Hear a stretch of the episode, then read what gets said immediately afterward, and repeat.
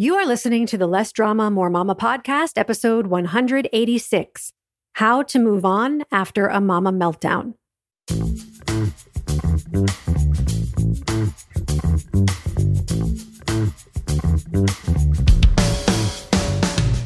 This is Less Drama, More Mama, the podcast for moms who want to feel calm, in control, and confident about how to handle anything life throws their way. If you're ready to go from feeling frazzled and disrespected to feeling calm and connected, this is the podcast for you. I'm your host, Pam Howard. Hey, Mama, welcome to the show and happy March. This episode is coming out on March 1st, the first day of my free three day workshop called How to Get Your Kids to Cooperate Without Yelling, Threatening, or Punishing. Hopefully, by now, you've subscribed to my email list and you'll be joining me for that workshop today at 2 p.m. Eastern. If not, there's still time. Even if you only catch one or two days of the workshop, it'll be worth it because I'm going to share a lot of valuable information and be there to answer your questions and coach you live.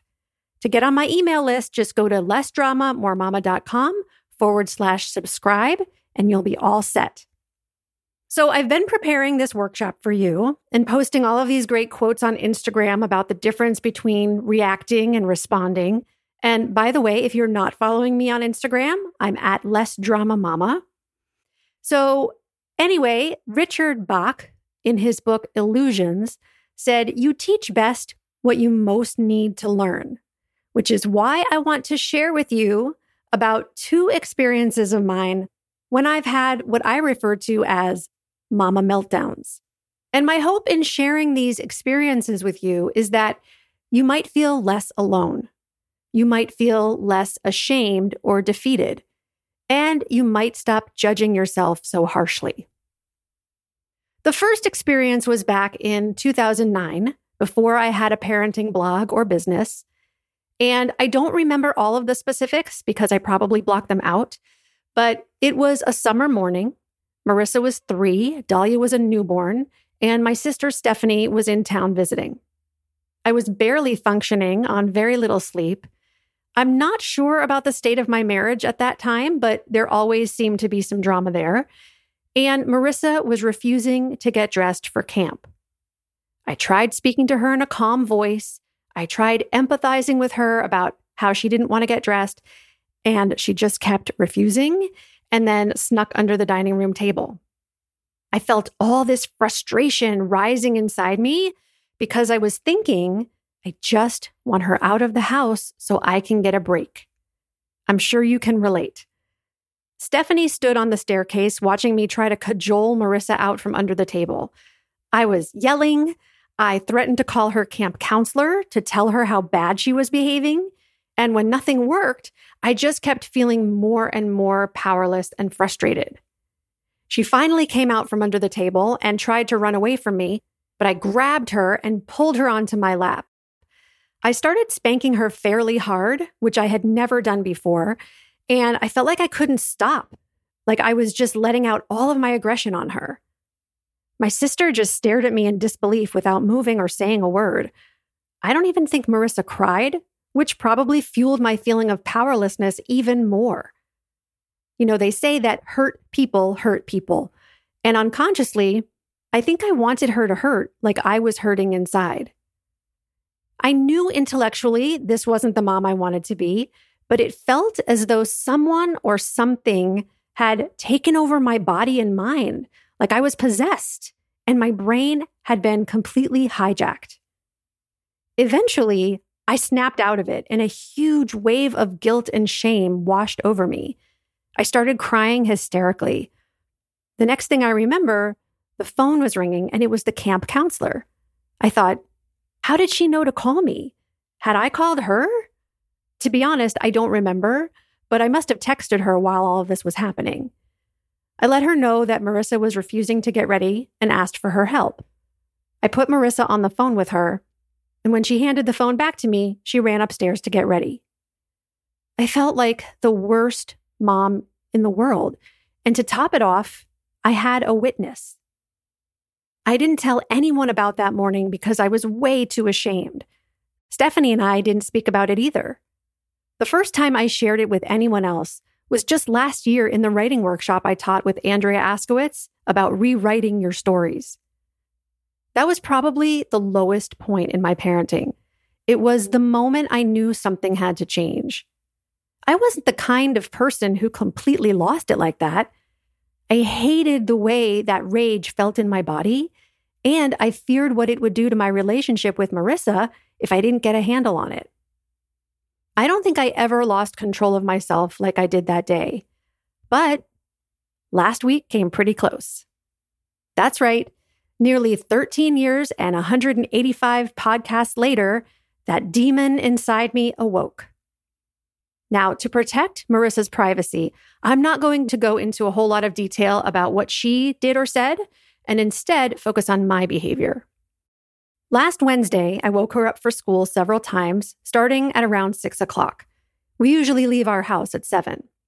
When she still hadn't come downstairs at 6:45, I called upstairs and she answered in a groggy voice that she was up. At 6:50, I called, "We're leaving in 10 minutes." At 6:55, I was already fuming. Remember back in episode 175 when I talked about the 10 saboteurs who live in our brains?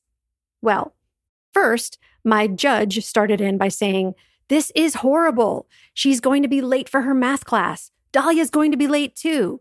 You have a client at nine and need to get back home in time to get ready. She's been going to bed way too late. She needs to go to sleep earlier. She should be awake by now. Then my victim saboteur joined in. Poor you. You do so much for her, and this is the way she treats you? Notice I was making it all about me and taking it personally.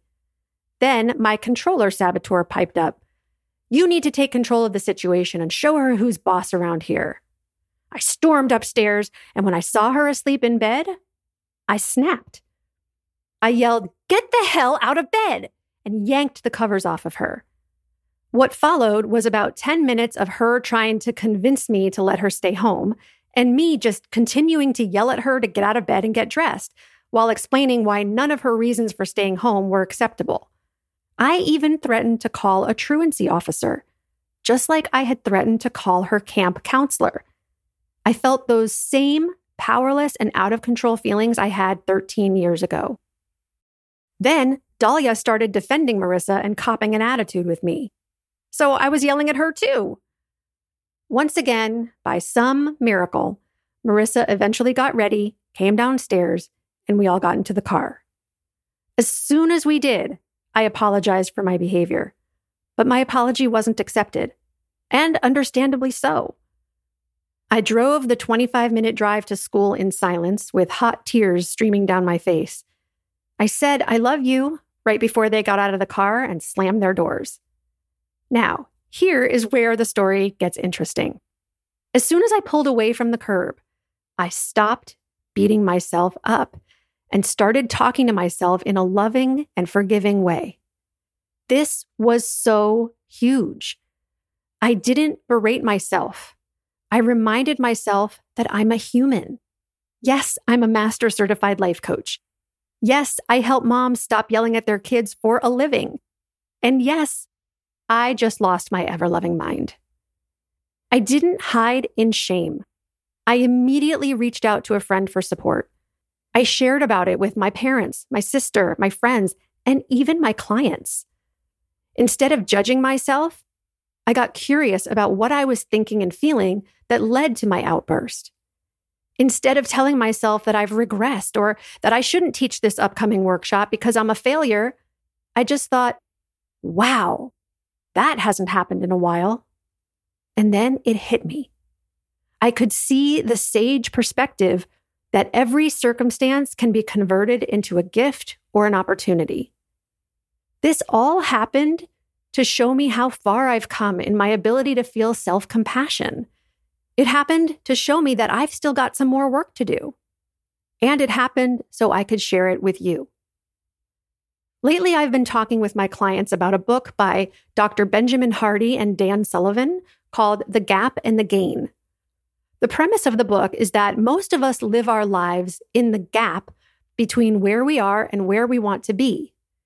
we measure ourselves against perfectionistic ideals rather than against the actual progress we've made. When we live in that gap, we can't ever measure up or appreciate where we are. But when we live in the gain, we measure ourselves against our past and focus on our growth. I did an episode on this idea at the end of December called Look How Far You've Come, which I'll link to in today's show notes. It also walks you through an exercise you can do to help you get into the gain. Now, you might be wondering what's happened since that morning and how things are going now with my relationships with my kids. But before I tell you that, I want to explore what was likely to happen if I had kept beating myself up and feeling ashamed of myself. First off, I would not have talked about it with other people and gotten support. I would have still been feeling horrible about myself in the situation when I went to pick them up from school, and I would have probably been somewhat shut down and disconnected from them. Being disconnected would have likely resulted in more arguments, more yelling, and more disconnection. Instead, I was able to show up to school with a clean mind and be the mom I wanted to be.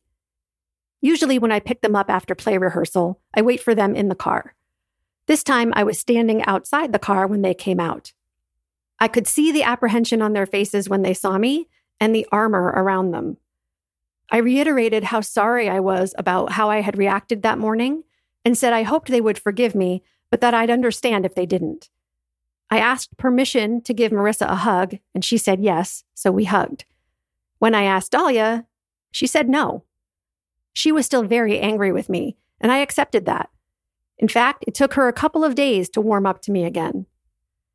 Marissa and I have talked more about what happened, our different perspectives, and why each of us felt so triggered that morning. She apologized to me too.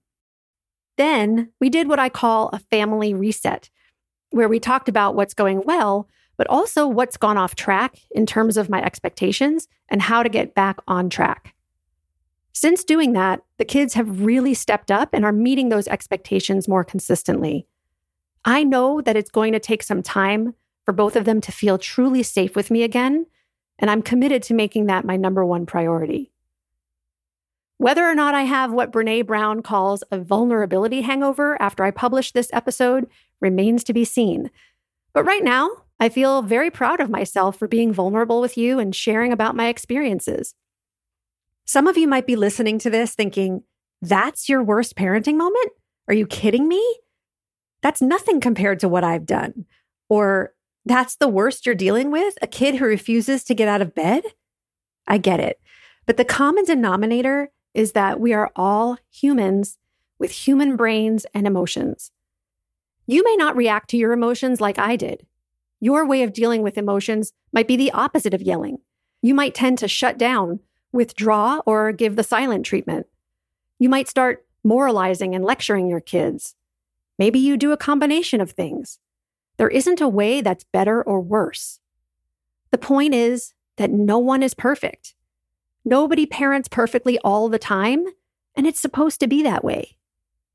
Ask yourself is there something you need to forgive yourself for? What's something you've judged about your parenting that you could reframe as an opportunity for growth? No kids are perfect either.